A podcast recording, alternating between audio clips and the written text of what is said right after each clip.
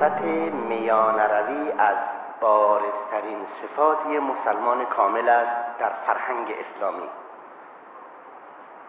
خود رسول اکرم صلی الله علیه و آله نیز در همین زمینه بارها به طور خصوصی مورد خطاب پروردگار خیش قرار گرفته است. در این زمینه خطاب ها دو نوع است. یک خطاب عمومی خطاب به همه مسلمین که نمونه اش همین آیه کریمه سوره البقره است. و یک عوامر و خطاب های خصوصی خاص به رسول الله صلی الله علیه و آله.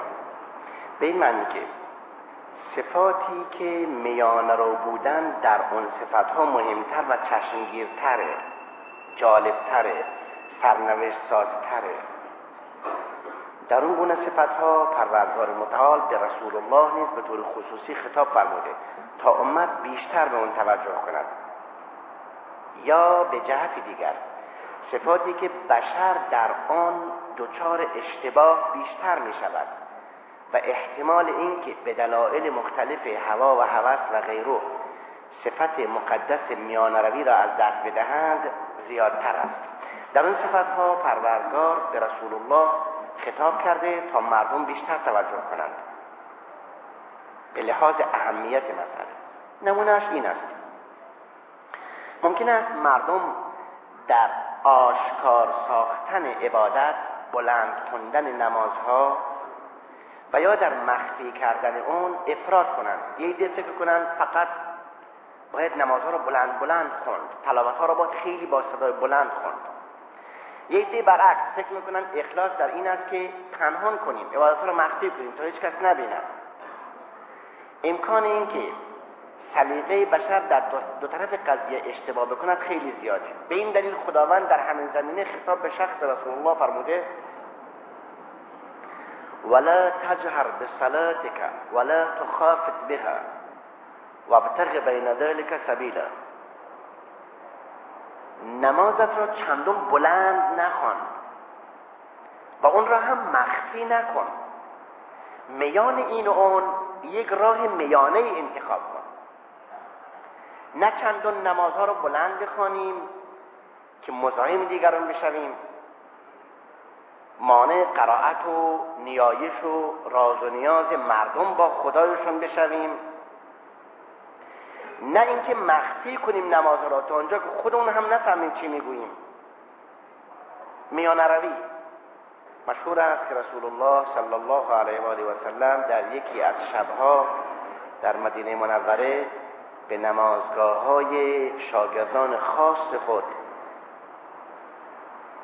سری زد تا ببیند اونها در چه حال هستند. حضرت ابوبکر را در نمازگاهش دید و صدایی از اون نشنید. در که قبل از اینکه به نمازگاه عمر بن الخطاب برسد از فاصله چند متری صدای قرآن خوندن عمر بلند بود.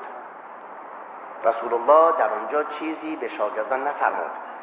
اما روز بعد در اولین ملاقات در مورد وضع نماز تهجد دو رفیقش دو شاگردش سوال کرد. از ابوبکر سوال فرمود چرا نمازت را قرائتت را مخفی میخوندی؟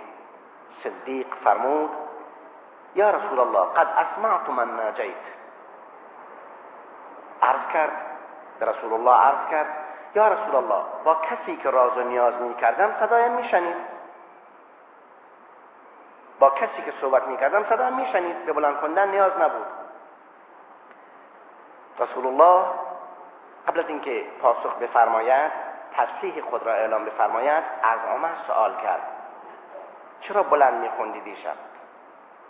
ابو حفص فر عرض کرد یا رسول الله كنت اطرد الشیطان و اوقظ النومان كنت اطرد الشیطان و اوقظ النومان.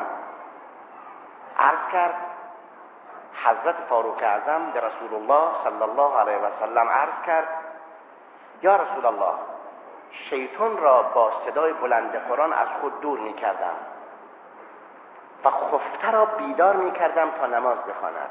یعنی اعضای خانواده که اطرافش خفته اند عبدالله ابن عمر 16 17 سال عمر داشت افراد خانوادهش حضرت رسول صلی الله علیه و آله خطاب به ابابکر فرمود یا ابابکر ارفع من صوتك قلیلا. و یا عمر اخفض من صوتك قلیلا. فرمو ای ابو بکر تو کمی بلندتر بخون و ای عمر تو کمی آرامتر بخون همون میانه روی دیگه. امتا وسطا. و شاید مهمتر از این یا به اندازه این مسئله مهم بودن در مسائل زندگی است.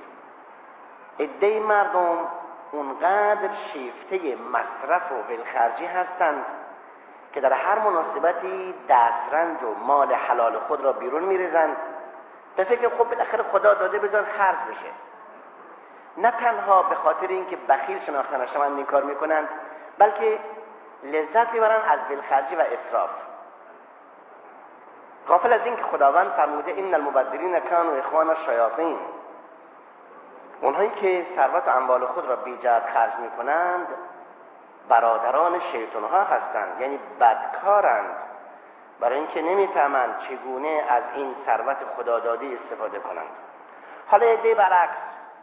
ایده فکر می‌کنن که مال آسانی به دست نمیاد و باید خیلی سختگیری کرد. از قول یک از بخلا نقل که گفت پول است نه جان است که آسان بتوان داد. یعنی حاضر است جان بده ولی پول حاضر نیست بدهد.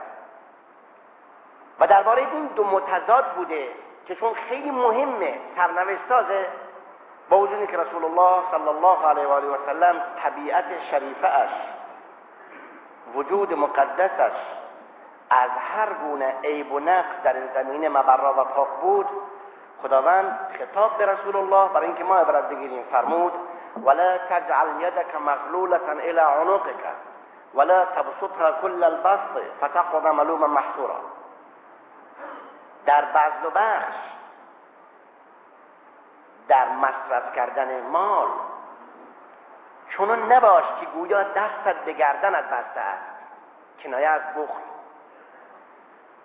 و چنون هم نباش که گویا دستت همیشه باز برای دادن.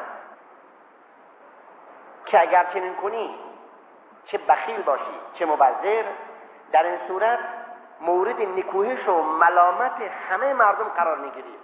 فتقاد ملوما مخدولا امام غزالی رحمت الله علیه در بعضی تعلیفات خود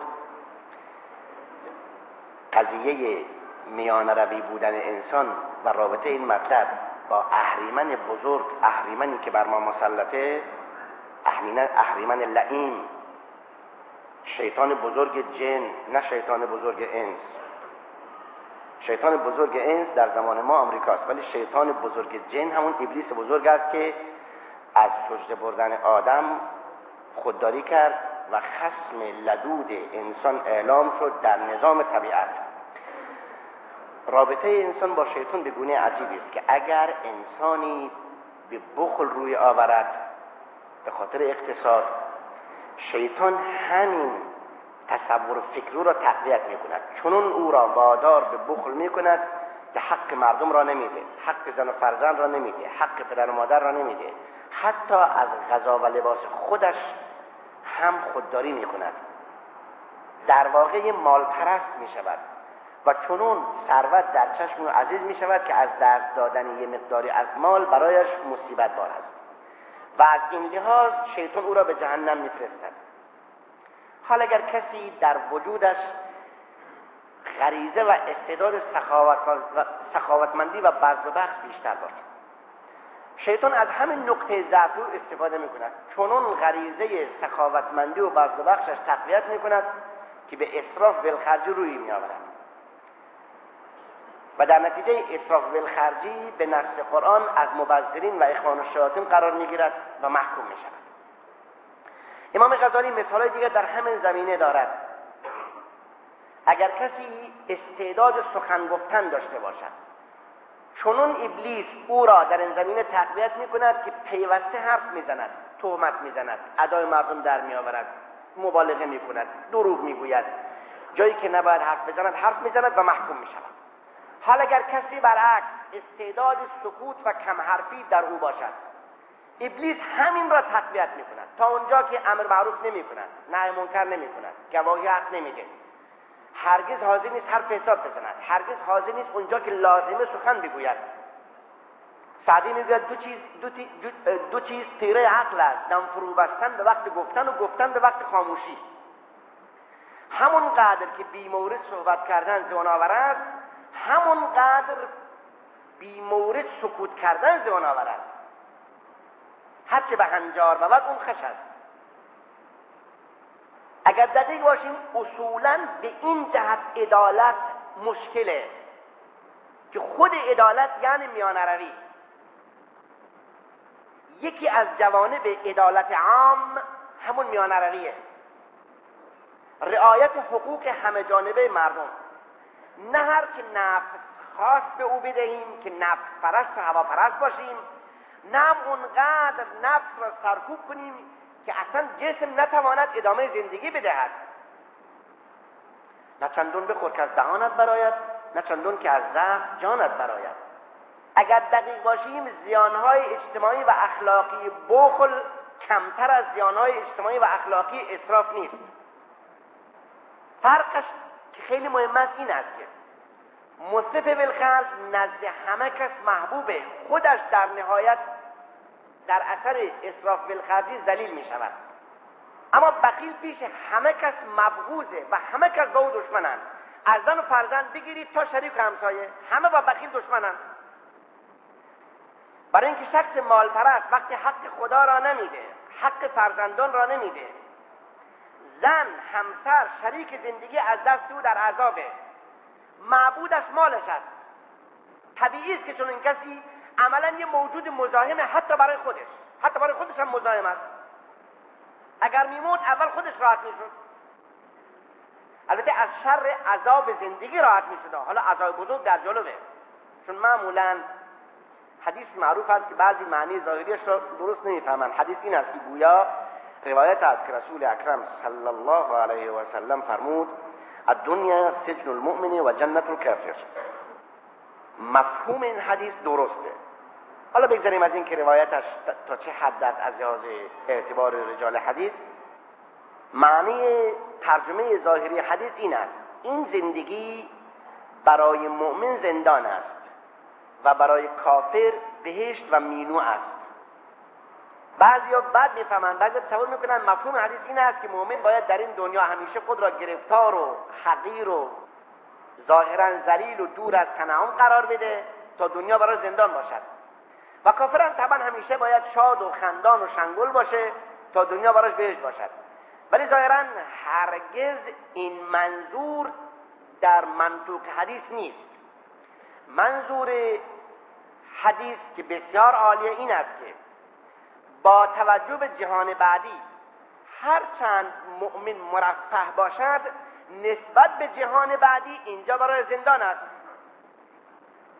و هر چند کافر در این دنیا گرفتار باشد ذلیل باشد بدبخت باشد بالاخره نسبت به جهنمی که بعد از مرگ در انتظار اوست این دنیا براش بهشته.